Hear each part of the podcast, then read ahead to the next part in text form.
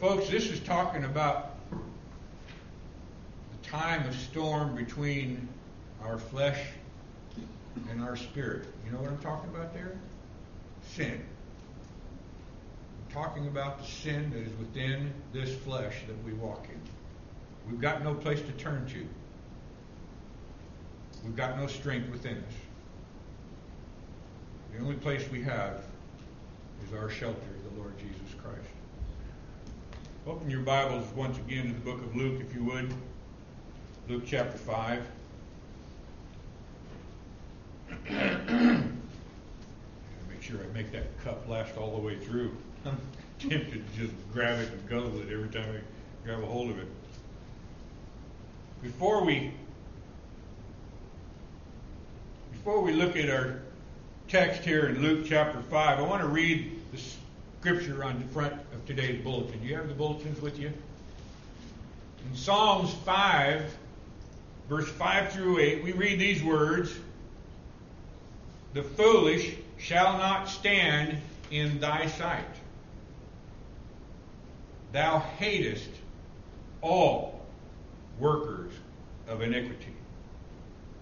Thou shalt destroy them that speak leasing. That word leasing, I felt the need to express what that means. That means falseness. That means untruth. That means an outright lie. Thou shalt destroy them that speak lies.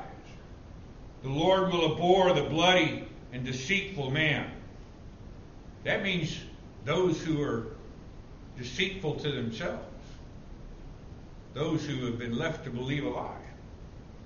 But as for me, writes David, I will come into thy house in the multitude, the multitude of thy mercy. And in thy fear will I worship toward thy holy temple. Lead me, O Lord, in thy righteousness because of mine enemies. Make thy way straight before my face. I will come into thy house in the multitude of thy mercies. Someone once said something a little bit like this. It says, Where are all the sinners? Not many sinners around here, is there? Today, this house, right here, is for sinners.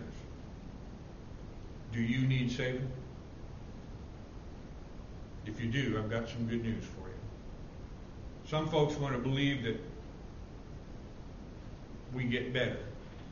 They call it progressive sanctification. You get better, you get more holy. You quit smoking, you're more holy than you were yesterday. You quit drinking, you're more holy than you were the day before. You, you quit cheating, you quit lying on your taxes. You quit this, you, you're getting more holy. That's what the Pharisee that stood before the people saying, Thank you, God, that I'm not made like others. A true child of God will always be on their knees. I know. Some of us have quite a bit left to live, don't we? Some of us not so much. Some of us less than others. That's a long time to be on your knees. Thank God I'm on my knees. Because I could be left just like that Pharisee. You see, being on your knees is a good thing. People want to say, oh, is that such a sad thing to be over in the corner always crying for mercy? No, it's a good thing. Because if it wasn't for us being there, we would be as the Pharisee without God. You get the picture of grace and mercy here? I will come into thy house in the multitude of thy mercy. Do you need saving? 1 Timothy 1, verse 15, we read this. This is a faithful saying. God has inspired Timothy to write these words to you and I,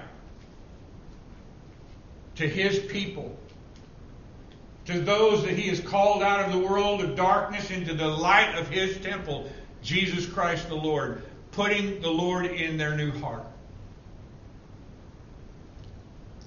This is a faithful saying to you folks, those that he has loved from before the world was, and worthy of all acceptation that Christ Jesus came into the world to do what? To make people walk better? To, to, to, to wait around for somebody who's decided, you know, I'm tired of being the way I was, I want to be something different now? No, it says he came into the world to do something. He came into the world to save, not to try. Oh, how it disgusts me for people to talk about a God who can't do something. God is sovereign in everything. Nothing is out of his realm to be done. He could make rocks get up and preach the gospel if that was his will. He made an ass talk one time. A donkey turned around and said something to the guy behind him who was beating him. What are you beating me for? That's the God of Scriptures. That's the one who deserves the title God. Came to save sinners, and then Paul says this, speaking to Timothy, of whom I am chief. Paul? The Apostle Paul? Chief of sinners? He didn't say I was, I am. Right now. Paul was just like that man over on the side crying out for mercy the very day that he wrote this letter. I am today the chief of sinners. It doesn't take long for us, does it, folks, to go out that door and sometimes we don't even have to get out the door. We'd be sitting in our chair right here and, oh, what was I thinking that? How could that come to my mind in a place like this? But it does.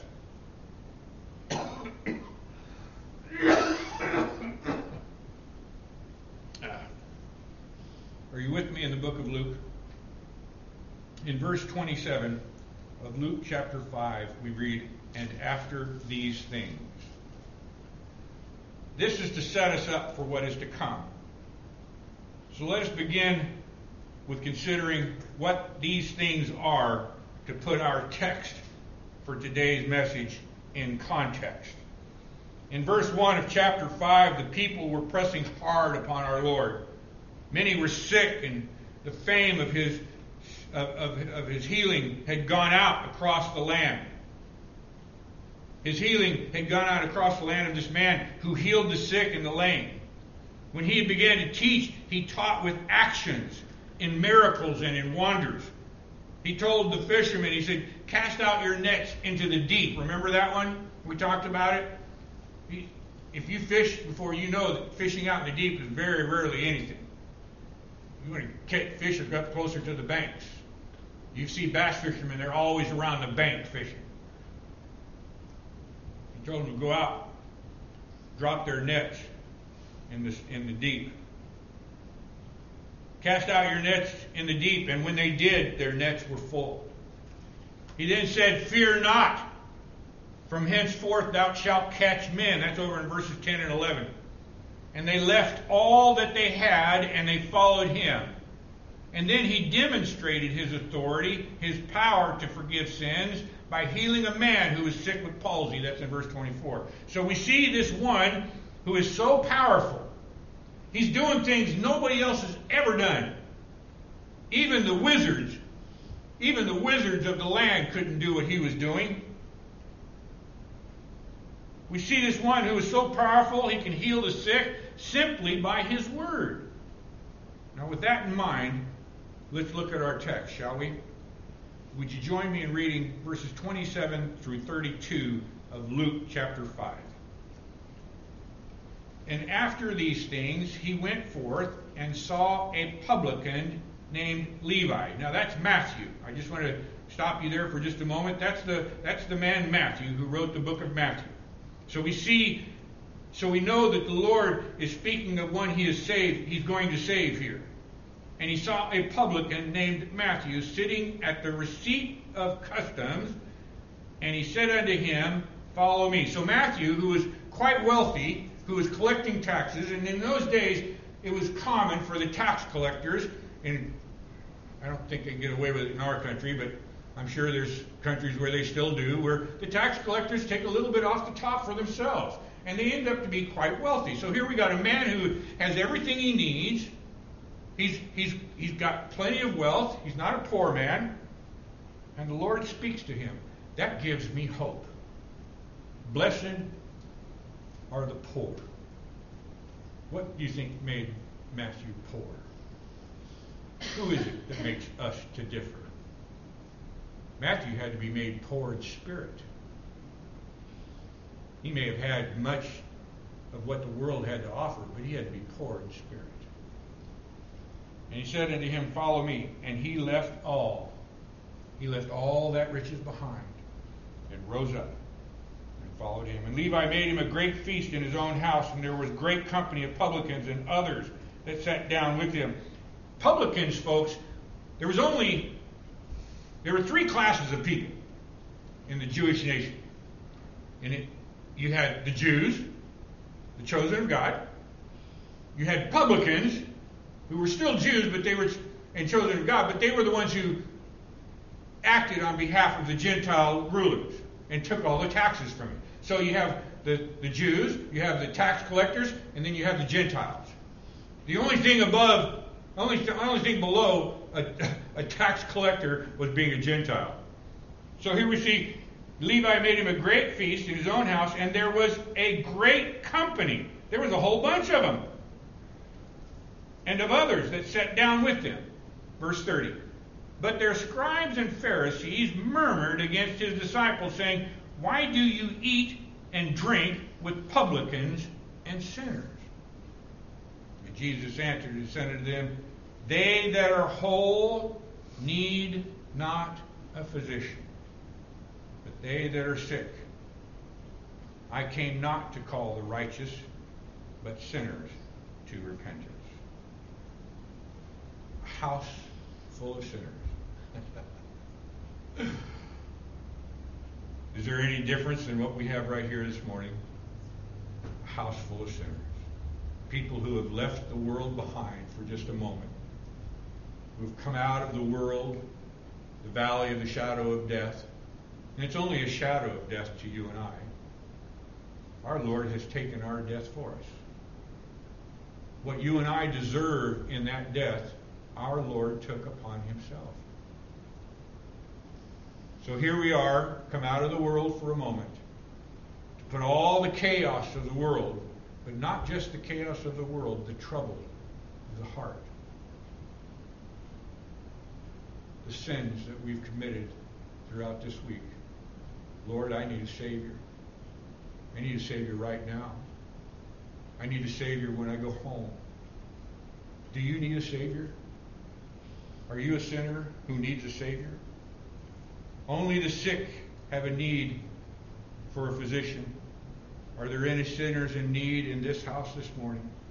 Are there any who are completely destitute in the realm of righteousness? Do not be deceived. God requires perfection. That's righteousness. There is no such thing as a little bit of righteousness. Either we are righteous or we are not. What did we read just a moment ago in the fifth psalm? The foolish shall not stand in thy sight. Thou hatest all workers of iniquity. Thou shalt destroy them that speak lies, leasing, and the Lord will abhor, abhor the bloody and deceitful man.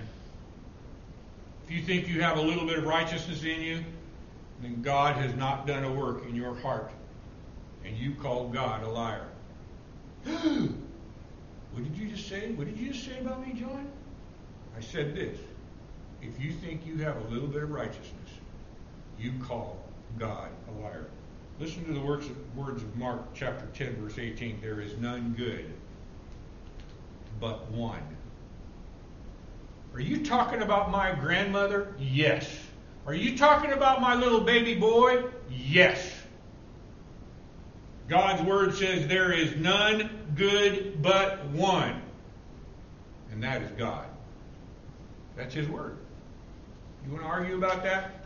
You go argue about it with God. Romans 3, verses 10 through 12, as it is written. In other words, as it was written before the apostles wrote the books of the New Testament, as it is written in the Old Testament, way back when by the prophets, there is none righteous, no, not one. There is none that understandeth. There is none that seeketh after God. They have all gone out of the way. They are together become unprofitable. There is none that doeth good, no, not one. If the Lord has healed you of your pride and your self worth, then you'll see yourself in those words that we just I just read for you. Being brought to an understanding of your condition before God, you will cry out, Lord, have mercy on me, a sinner. And here's the good news. Look at verse 32 of our text. It declares this I came not to call the righteous, but sinners to repentance. The Lord came. He came here to this world. He came here to this earth. God was manifest in the flesh. He didn't have to. He's God. He could have recreated everything all over again. But it was his plan to do so. It was his purpose to do so. People want to think, oh, God created everything perfect, and he did. And oops, Adam came out and sinned against God. Oh, plan B. What are we going to do now? There is no plan B. This is plan A. This is God's purpose right here, right now. And everything up to this point, and everything till the day He comes back and, and destroys everything that there is. Everything will burn in fire. This is plan A. This is His purpose. He was known and called the Lamb slain from before the foundation of the world. That's what it says in Revelations. He had determined and purposed to save a people for himself before anything was ever created. This is the good news. I came to call the right, not the righteous, but sinners to repentance. He came. He's God, folks. This is not plan B. This is the faithful saying and worthy of all acceptation that Christ Jesus came into the world to save sinners. God became flesh. Why? Because he had to die. The wages of sin is death. Somebody's got to die for our sins. Somebody's blood has to be shed for the sins that you and I commit. And Jesus Christ died for his people. He shall be called Jesus, for he shall, not maybe, he shall save his people. Is that good news to you? If the Lord has shown you that you're one of His people, that's great news. if you're begging for mercy, that means He's going to give it to you. Isn't that wonderful that He is merciful? That He is gracious? He didn't have to be. He didn't have to be. You see, God is spirit. There's always been God the Father, God the Son, and God the Holy Spirit. Always. Jesus Christ was known as the Son of God before the world began. Yet he wasn't always man. He wasn't always flesh. He had to become flesh. In order for Jesus Christ to fulfill all the perfection that God the Father required, he had to become flesh and walk perfectly in this world, fulfilling every jot, every tittle of the law. Everything had to be done just right, so it was acceptable to God. Going to the cross and laying down his perfect blood in our stead had to be done, and it could only be done in the flesh of the Son of the Lord Jesus Christ. The God man, Christ Jesus, the Son of the living God. He came to fulfill the law, he came to establish righteousness, he came to lay down his perfect life. He who knew no sin was made sin for us that we would be made the righteousness the righteousness of God in him. He came to pay the ransom price, to redeem his people. A people chosen from, from before the world was created. Listen to Ephesians chapter 1, verse 4. It says this according as he hath chosen us, as God had chosen us in him, his Son, before the foundation of the world, that we should be holy. Holy and without blame before Him. There's the good news. There's the good news. How are you going to be holy before God? Look at your bulletin again, if you would. How are you going to be holy before God? On the inside page, just below the listing of hymn, hymnals and schedules, you see an article there written by Pastor Todd Nibert. It is Christ that died. Brother Todd writes this Who Christ died for is an issue because Christ makes it an issue. He says, I am not sent but to the lost sheep of the house of Israel. Another part of Scripture, he says, I lay down my life for the sheep. Another part, he says, Christ loved the church and gave himself for it.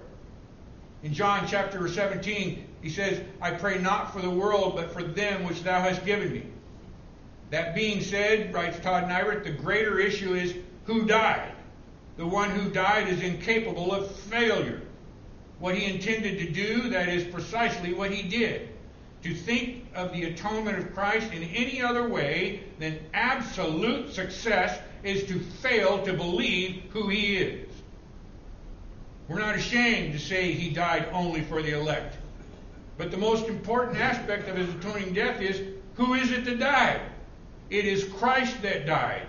Because of who he is, all that he died must be saved.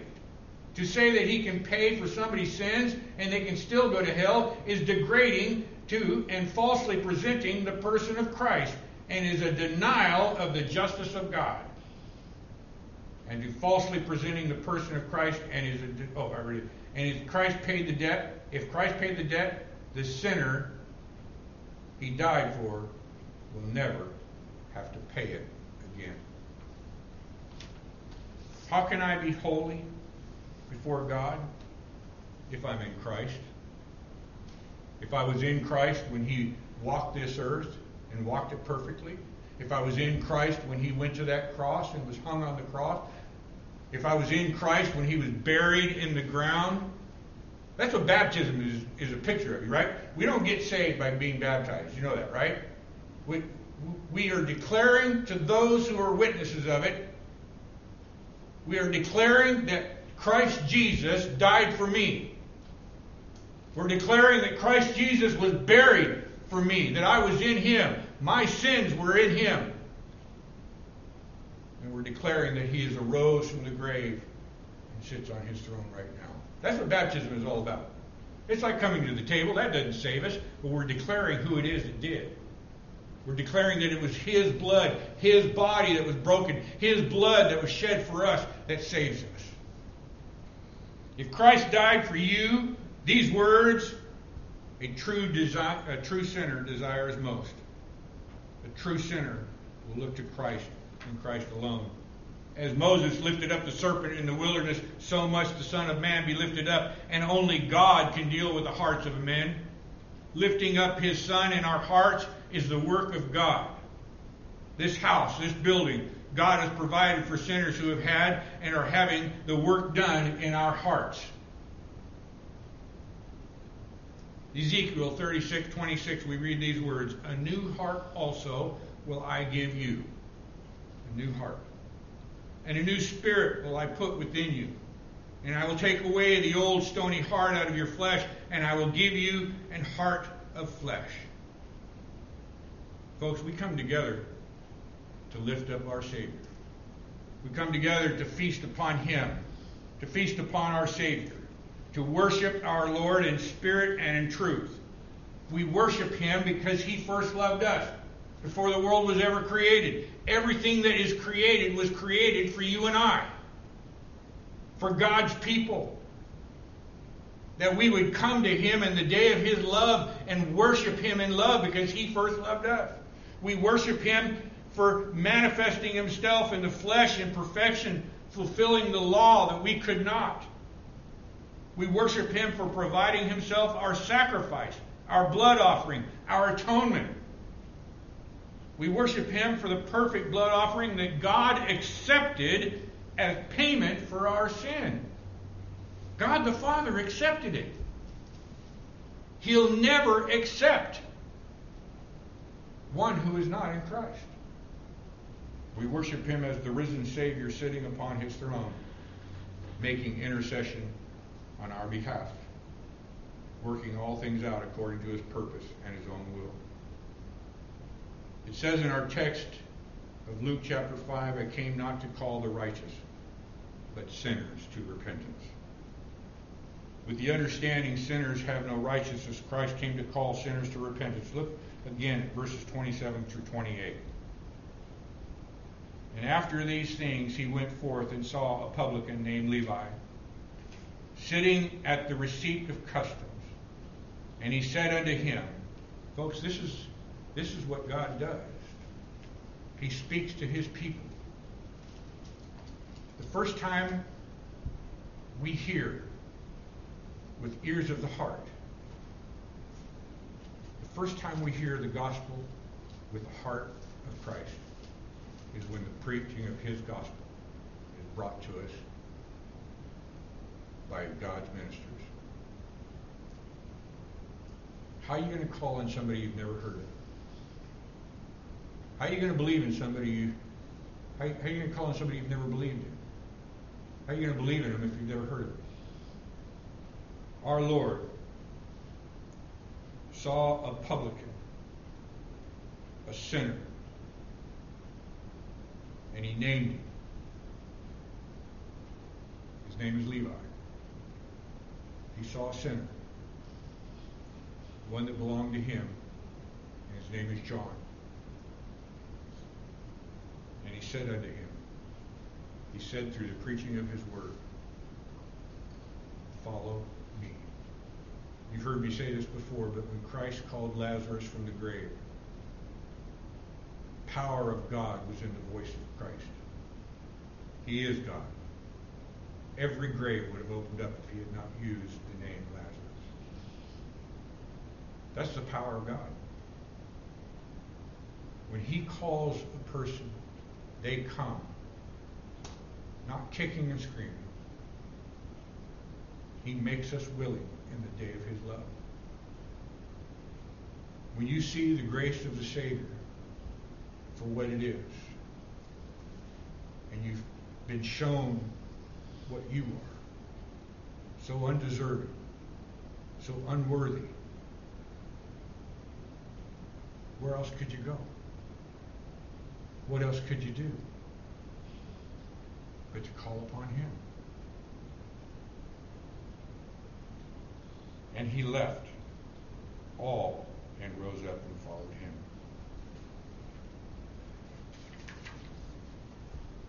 Our Lord was calling that man to repentance. The word repentance means reversal. Reversal of what? It's a complete, it's a complete reversal of our way of thinking of all that is.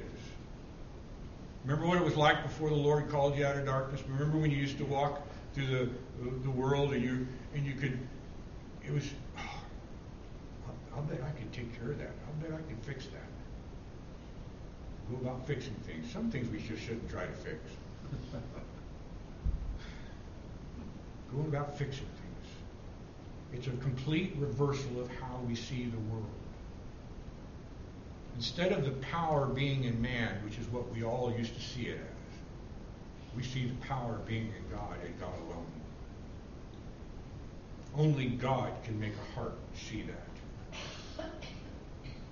We see a complete reversal of the way of thinking of all that is. We here we see the power of Christ's grace and effectual calling here is the publican called by the Son of God, and as soon as he was called, he willingly left all and followed Christ. Jeremiah 31:18, we read these words: I have surely heard Ephraim bemoaning himself thus, Thou hast chastised me, and I was chastised as a bullock, accustomed to the yoke. Turn thou me, and I shall be turned for thou art the Lord my God. Reverse me. Turn me, O Lord, from the ways I used to think, and draw me nearer to you. Lamentations 5:21 it says this, "Turn thou us unto thee, O Lord, and we shall be turned." That's a confession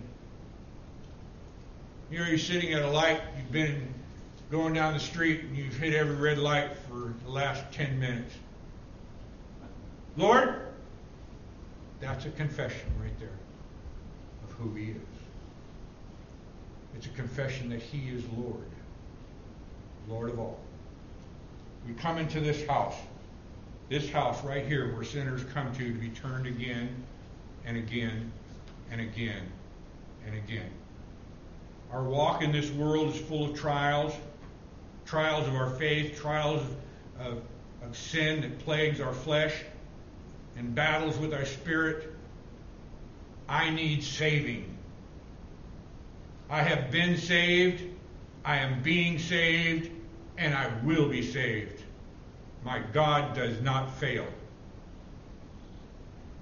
This is what I need to be turned to. I'm a sinner. I can do nothing. I have nothing. Lord, turn me to you.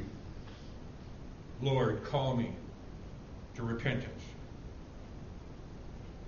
Robert Hawker wrote this What a lovely view to behold the great Redeemer encircled at Matthew's table.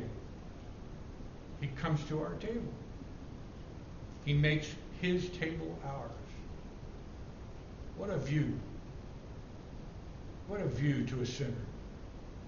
In Matthew 18:21, after the Lord had called Levi out of darkness and regenerated his soul, Matthew wrote these words.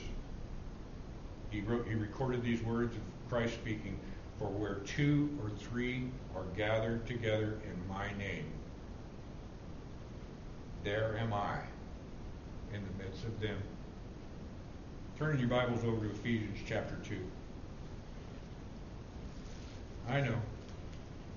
These are words that can be used in every single message. These are words that bless the hearts of sinners. In Ephesians chapter 2, beginning at verse 1, and you hath he quickened, gave life to, who were dead in trespasses and sin where in times past ye walked according to the course of this world, according to the prince of the power of air, the air, the spirit that now worketh in the children of disobedience, among whom also we all had our conversation in times past. Lord, turn me. Turn me, and I shall be turned. In the lust of our flesh, fulfilling the desires of the flesh and of the mind, and were by nature the children of wrath, even as others, but God, who is rich. rich enough for us. He is able to save to the uttermost. Oh, folks, that's good news to a sinner who's rich in mercy for his great love wherewith he loved us, even when we were dead in sins, hath quickened us together with Christ. By grace ye are saved, and hath raised us up together and made us sit together in heavenly places in Christ Jesus. We sit in Christ Jesus right now. We're in him right now as he sits on his throne, making intercession for us. I paid that debt. There's therefore now no condemnation to this one. That in the ages to come, verse 7, he might show the exceeding riches of his grace and his kindness toward us through Christ Jesus. For by grace are ye saved through faith, and that not of yourselves. It is the gift of God, not of works, lest man should boast. Amen. Are there sinners here today? I'm here. I'm with it. There's two. There's three. You know what that means? That means Christ is with us right now, causing us to sit with Him in heavenly places. Amen.